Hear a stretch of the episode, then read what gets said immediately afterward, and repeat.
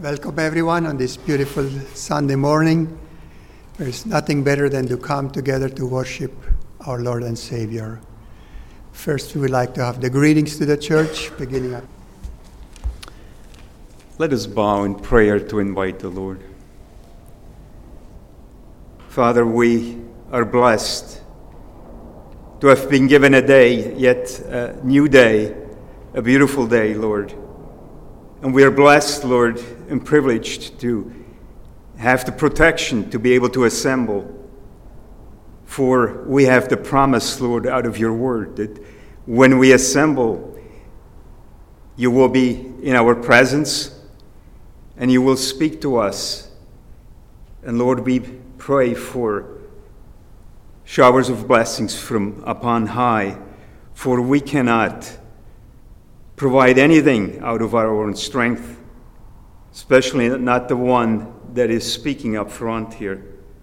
Lord, we pray specifically that you would reach deep into our hearts and move words out of the word that is before us and translate it by your Spirit into the hearts, depending the needs that we have, Lord. For each one of us has come with different experience with the different needs. And we hope and trust that we would not walk away empty handed, but that you would bless the effort of having come here and to fellowship with one another. For that, you have called us, Lord, to worship Thee. That is our first order, Lord, in this life and to fellowship with one another. We pray in Jesus' name. Amen.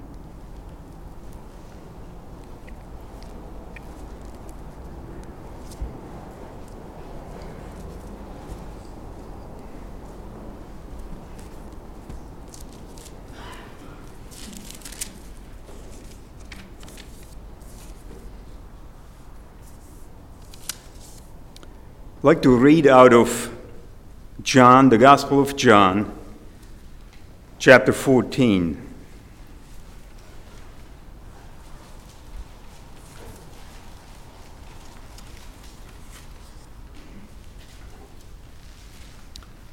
Gospel of John, chapter 14. Let not your heart be troubled. Ye believe in God, believe also in me.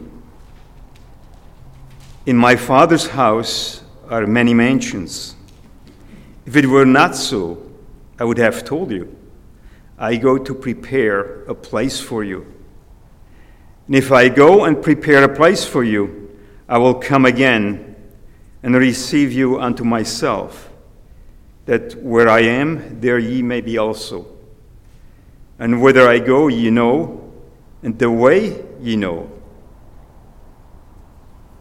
Thomas said unto him, Lord, we know not whither thou goest, and how can we know the way? Jesus said unto him, I am the way, the truth, and the life. No man cometh unto the Father but by me. If ye had known me, ye should have known my Father also. And from henceforth ye know him and have seen him. Philip said unto him, Lord, show us the Father, and it sufficeth us. Jesus said unto him, Have I been so long time with you? And yet hast thou not known me, Philip? He that has seen me has seen the Father. And how sayest thou then, Show us the Father? Believest thou not that I am in the Father, and the Father in me? The words that I speak unto you, I speak not of myself, but the Father that dwelleth in me, he doeth the works. Believe me that I am in the Father and the Father in me, or else believe me for the very work's sake. Verily, verily, I say unto you, he that believeth on me, the works that I do shall he do also, and greater works than these shall he do, because I go unto my Father. And whatsoever he shall ask in my name, That will I do that the Father may be glorified in the Son. If ye shall ask anything in my name, I will do it. If ye love me, keep my commandments. And I will pray the Father, and he shall give you another comforter, that he may abide with you forever, even the Spirit of truth, whom the world cannot receive, because it seeth him not, neither knoweth him, but he know but ye know him, for he dwelleth with you and shall be in you. I will not leave you comfortless. I will come to you. Yet a little while, and the world seeth me no more. But ye see me, because I live. Ye shall live also. At that day ye shall know that I am in my Father, and ye in me, and I in you. He that hath my commandments and keepeth them, he it is that loved me. And he that loved me shall be loved of my Father, and I will love him, and I will manifest myself to him. Judas said unto him, not Iscariot, Lord, how is it that thou wilt manifest thyself unto us, and not unto the world? Jesus answered and said unto him, if a man love me, he will keep my words, and my Father will love him, and we will come unto him and make our abode with him. I read up to verse 23. May the Lord bless the reading of the word. To begin, forgive my fumbling with the glasses. I forgot my real glasses at home in, in the rush. And so I have some reading glasses and I can't see you if I keep them on. I chose, actually, I was going to refuse to preach uh, because I was preaching uh, the last six weeks pretty much, uh, and I was very tired for the last uh, week or so coming back. But this the sermon yesterday, as I was sitting here, kind of spoke to me because it, it somehow touched upon what I was dwelling on on this chapter 14 in, in John. Uh, not at all anything about uh, wedding, but yet a number of points uh, really resonate with what we heard yesterday. And yet the inspiration came from a different angle. Uh, as, uh, as I was reading this passage uh, maybe a week ago or so, because of a comment that I heard, uh, someone uh, was talking about uh, accepting Jesus. And I thought, well, this is not the way I, I understand things. How can we accept in our hearts the maker of the universe? He needs to accept us. We were talking about covenants yesterday, and, and this is the chapter that uh, was the basis of my receiving peace some 47 years ago on a Thursday evening, I believe. I was wrestling with faith for, for a long time. And it wasn't so much that I did not understand what the gospel said. I believed in God. I believed there was Jesus Christ. I believed that He paid for my sins. But I just, there was something missing. And it had nothing to do with just receiving Him. I knew this wouldn't do it.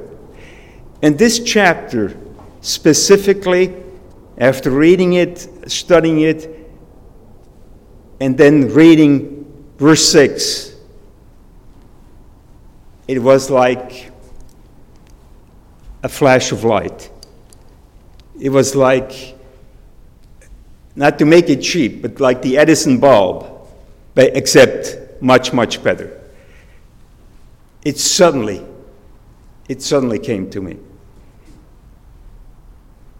Just as an introduction of why I was reading this passage, and as I was sitting here yesterday, there's so many parts that really are uh, reminded me of, of this chapter.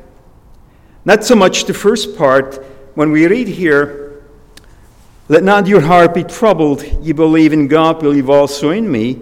He's speaking that to his disciples specifically. In my Father's house are many mansions. If it were not so, I would have told you. I go to prepare a place for you. If I go and prepare a place for you, I will come again and receive you unto myself, that where I am, there ye may be also. He's saying this here at the beginning, and some people, I understand, think this is a, a passage uh, to use for the funeral. Um, I think this is just an introduction to the rest of this chapter that is incredibly uh, deep, I think this chapter is, is so deep uh, that is, I will, for the rest of my life, work on this. He's just telling them here up front in the first three verses, warning them about the fact that what he's going to tell them now, they may not be fully understanding at this point. But he will come back, and, and at the end of this chapter, I, believe he, he tells them here in verse 30 Hereafter I will not talk much with you, for the prince of this world cometh and hath nothing in me, but that the world may know that I love the Father. And as the Father gave me commandment, even so I do. Arise, let us go hence. He actually says to them, I'm going to fulfill the commandment of my Father. And you don't understand everything right now. And so then he goes on, and then as Thomas said unto him, Lord, we know not whither thou goest, how can we know the, the way? And then he goes into this awesome sermon, if I can put it that way, about who he was. I am the way, the truth, the life. That that just expresses everything. The way, how we must walk, follow Him, and there is no other way we can even discern what the way would be unless we have the truth into life. But then he makes the statement No man cometh unto the Father but by me. If ye had known me, ye should have known my Father also. And from henceforth ye know him, and ye have seen him. He's standing there,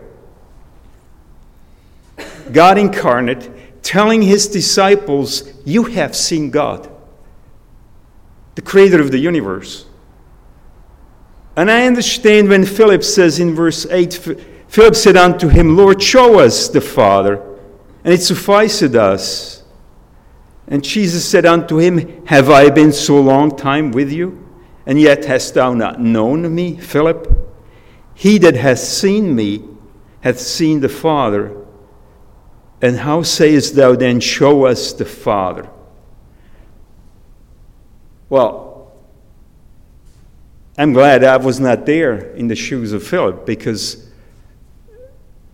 seeing this rabbi, Jesus, in front of me and he telling me he is the creator of the universe, I would have had serious doubts.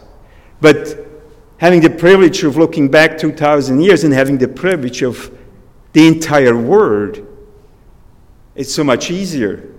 There's no way they could have at the right at this point, fully understood what he was saying. We have the privilege to have the, the word.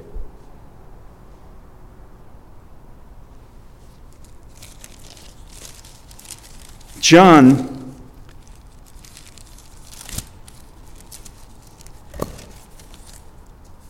in the, in the epistle, in the first epistle, he begins that letter with saying that that which was from the beginning, which we have heard, which we have seen with our eyes, which we have looked upon, and our hands have handled, of the word of life. The word of life. Handled, meaning they could touch Jesus. They actually not only seen him, they were, they were in physical contact with him. And it was not the man, just it was the word of life. In the beginning of the gospel, it's just a beautiful, beautiful description. In the beginning was the Word, and the Word was with God, and the Word was God. The same was in the beginning with God. All things were made by Him, and without Him was not anything made that was made. Isn't that amazing? He's talking about Jesus. Jesus is the Word. In Revelations,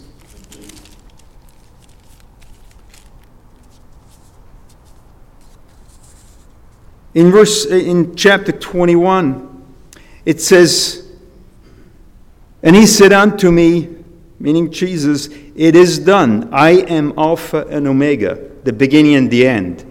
I will give unto him that is athirst of the fountain of water of life freely. And I always read this until recently by thinking, yes, Alpha and Omega, the beginning of the Greek alphabet and, and the end. It's, it's the beginning and the end, a description or a, a metaphor for the beginning and the end. But actually, it's the alphabet, it's the word. Without Jesus coming to us, we wouldn't have the Word. We would have maybe the Old Testament and the prophets. But He became the Word to us. Literally.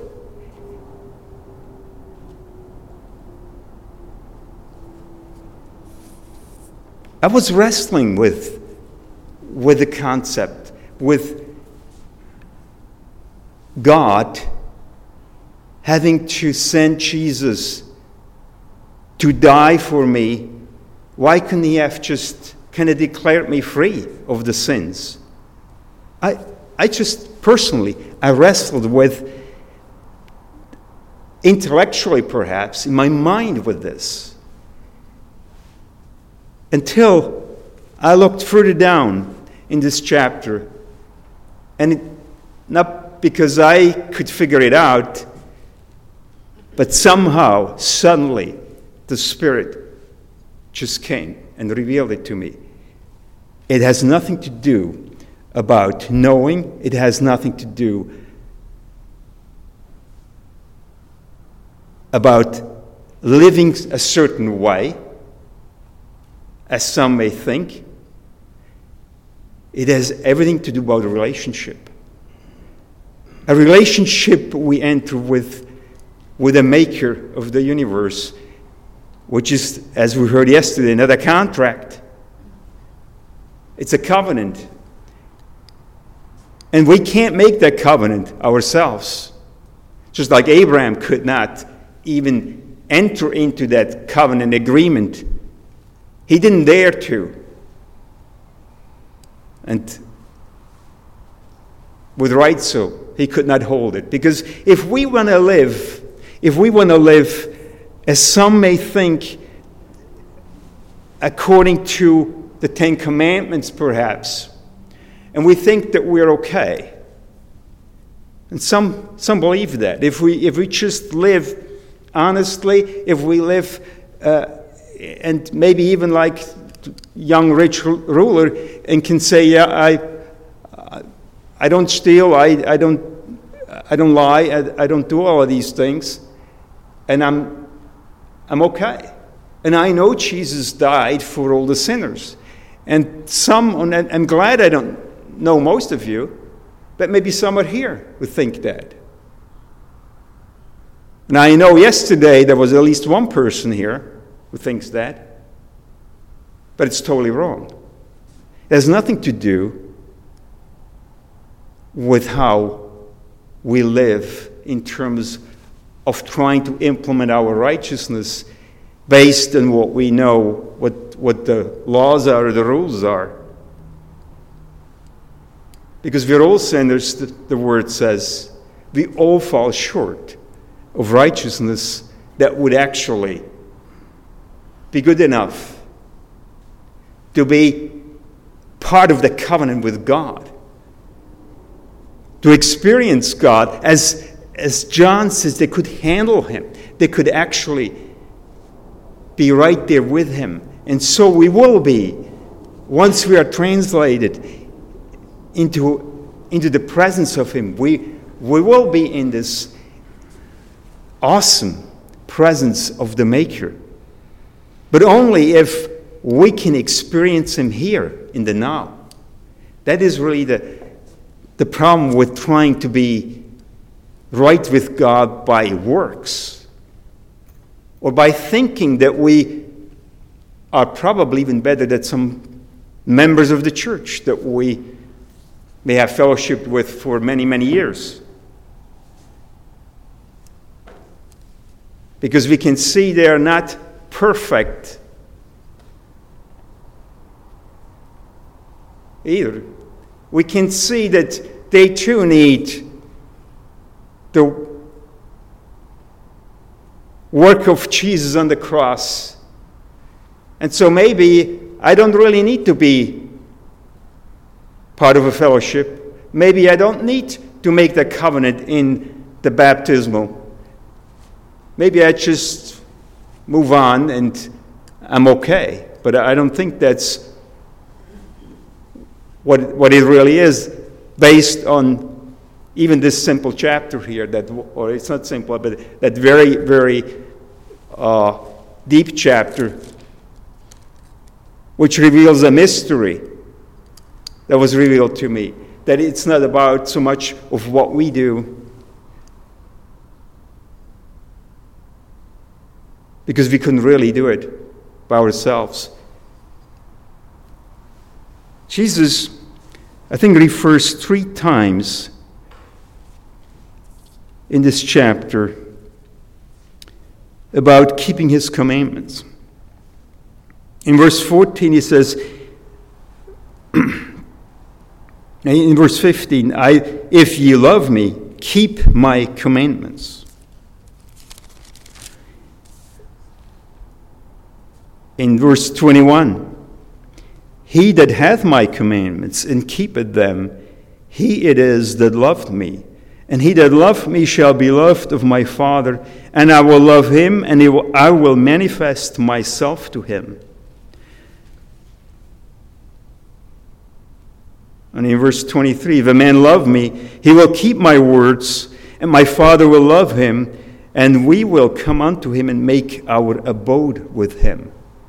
And it's, he's talking about keeping his commandments. And so we could perhaps think, well, it's all about keeping some of the commandments. Well, what were the commandments that he's talking about in this chapter? I'm sure it, it includes all of the Ten Commandments.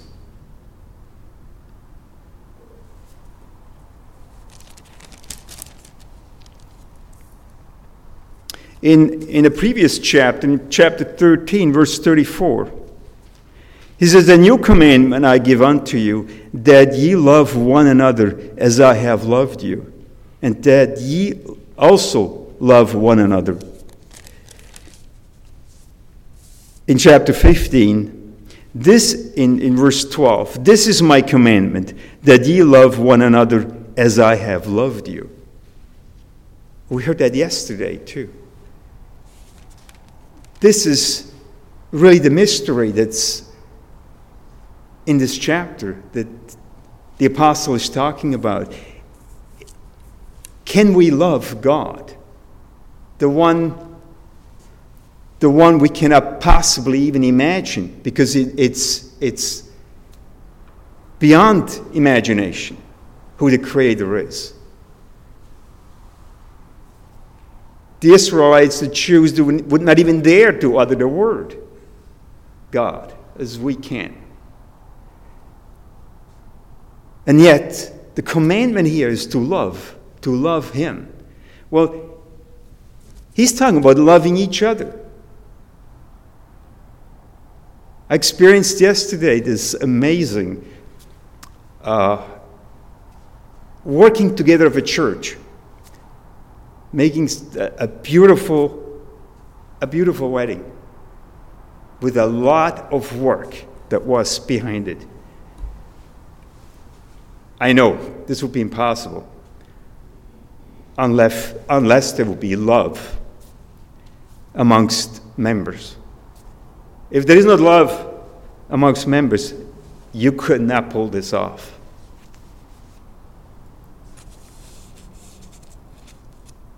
And that's, that's the mystery about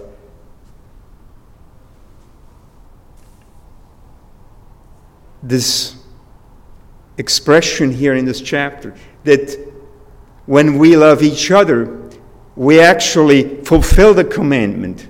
And he says, if you, if you fulfill that commandment, then I will come to you. And, I will pray the Father, and he shall give you another comforter, that he may abide with you forever.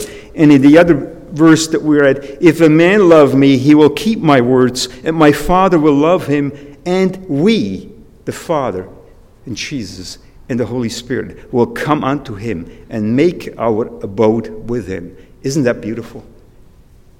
God will come into our hearts and abide with us. Uh, this has nothing to do with, with a contract, as Brother Doug was uh, talking about yesterday. This is not a contract that we can make, we couldn't hold it.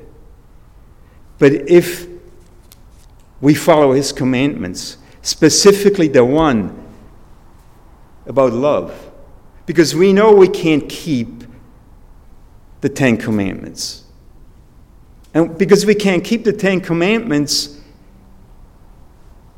in a congregation working together as a congregation, sometimes we have some friction. And the devil will use that to try to drive us apart. And that's true for a marriage as well. It's true for a church. It happens all too often.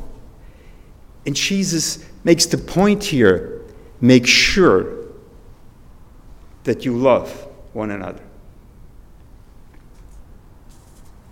We could digress into Matthew 18, where that comes out very clear that if we are the ones, if we are the ones who are offended, we better make sure that we can undo this in our hearts. There is no way that we can not offend others. It will happen. But we better not be offended because then we can't love anymore. And it's so important that we can do that because as I suddenly understood so many years ago, it has nothing to do about what I can accomplish or, or, or how I, I live. It has everything to do about relationship.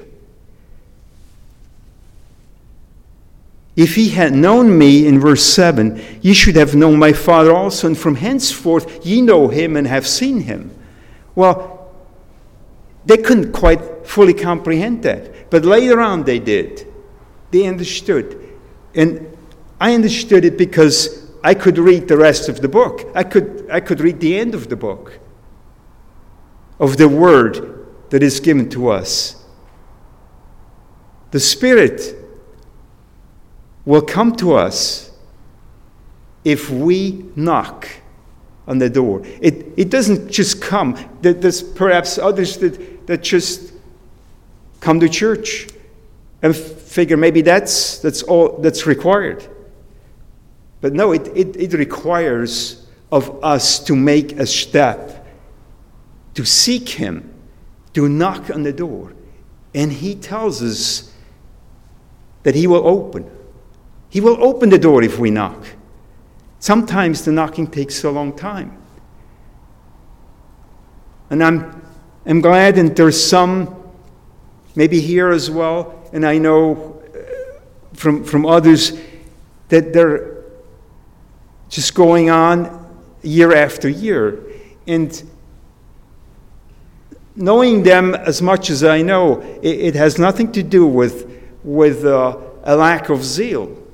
But they are waiting for what I was waiting for. And it's not a bad thing.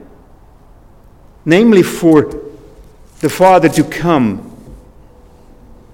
Like we read in verse 21 He that hath my commandments and keepeth them, he it is that loved me, and he that loved me shall be loved of my Father, and I will love him, and I will manifest myself to him.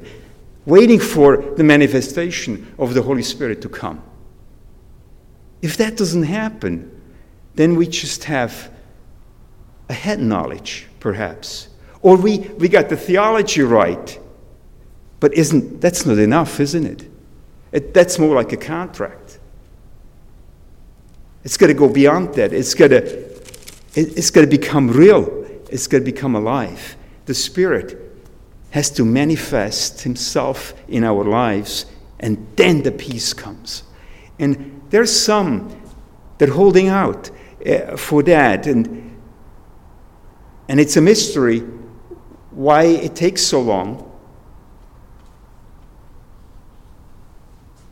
But we should not we should not push, we should not do anything really, because this is what has to happen. That is really when we know we are changed and transformed. And so I would only encourage if there's anybody here with, with that particular, in that particular situation, as, as I was and many others were, not to give up. He that hath my commandments and keepeth them, meaning to love one another, not to be critical. And he that loveth me shall be loved of my Father. So we know we are loved of his Father. And, and in due time, he will manifest himself to all those who really seek him out. And when that happens, it's just an incredible experience because then we understand why there is a Trinity. Then we understand why God is not just an awesome creator in, in heaven. And we somehow have to follow the rules and the commandments. And then when we do, it's okay, or maybe not okay. As so many in this world believe, totally misled by the evil one. It has everything to do about relationship. And the devil will try mightily to undo relationships that are made on that basis. We have to be aware of that. And he can deceive us by thinking that, well, maybe it's more about applying ourselves in one way or another. When it's really about keeping the commandment of love. And then walking by the Comforter, the Holy Spirit that is given to us to, to discern the truth when we, when we read in verse 6 that He is the way, and we know the way, but the truth sometimes escapes us when we try to figure it out by ourselves. So perhaps we try to Google it. And uh, so often we, we need some help there. But really, when it comes right down to discern how to live, it's, it's more about having the Spirit point us the right way. Make us look into the Word, because the Word, the more I, I look into it, the more precious it gets. It's Jesus Himself expressing Himself to us in, in the word that we have, full of truth. And then when we apply it to our lives, to, to our problems, perhaps, it, it becomes life. It becomes real life. When, when the devil comes and, and tries to, to, to undo a marriage, or when the devil comes to try to undo the love of a church, the relationship of a church, and we don't give in, I don't know exactly in which passage I just read it this morning. It's talking about, and he who overcomes. is probably in, in Revelations 21. And he who overcomes. And, and we, in other places, uh, it's talking about perseverance. If we persevere and not give in to have the love taken away from us, then we not only experience that there is healing, we actually experience a, a whole new life. We, we, it's, it's more than just a restoration. When we come to see each other, not as opponents, but as people that have overcome perhaps opposition, differences of mind, and we have overcome, then love is so much more greater. Love becomes pure. It's a beautiful thing. And that's what we're here for. I think that's, that's what our task is to live in this world. Live in relationships with our family, whether in the church so that we can, we can go through the tests, through the trials. As we read in James that we should rejoice when, when trials come. Some of them are simply like accidents or, or illnesses and so forth. And some of them are trials where the devil comes and tries to take our love away and, and put doubts and put mistrust into our minds. And we need to overcome that. And you know, we can rejoice. James says to rejoice. And I think, at least in my way of thinking, it is we should rejoice because we know it's the devil. And the devil would not touch us unless he knows that we are not in his possession.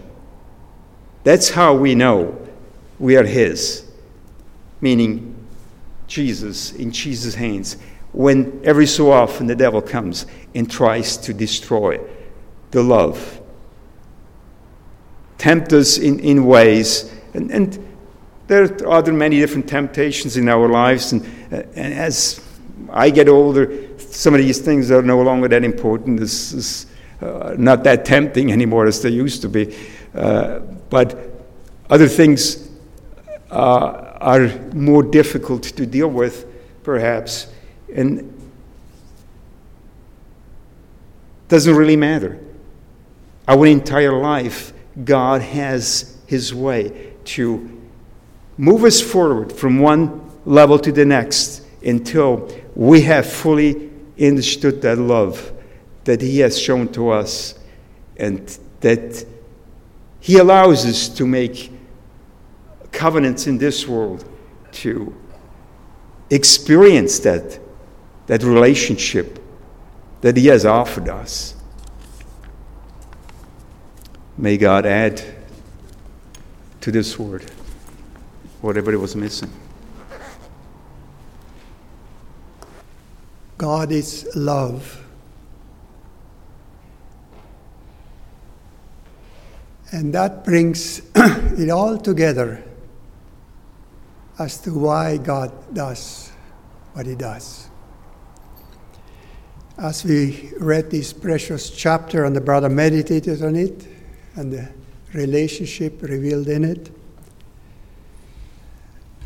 the thought came to me the contrast with the Old Testament. The whole Bible is the Word of God, and the Old Testament is very necessary. But grace and truth, we read, came with Jesus Christ. The law was given by Moses. The Old Testament shows our great need. But abundant grace is revealed in the New Testament.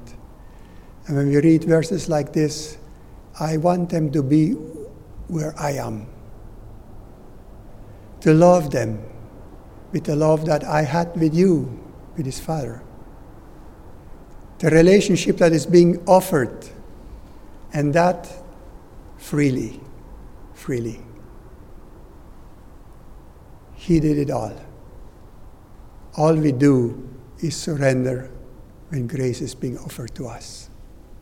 A perfect way, but an incomprehensible, powerful, loving Creator. And that's being declared unto us for us to choose. To Him be the honor and glory evermore. Amen. This concludes our service.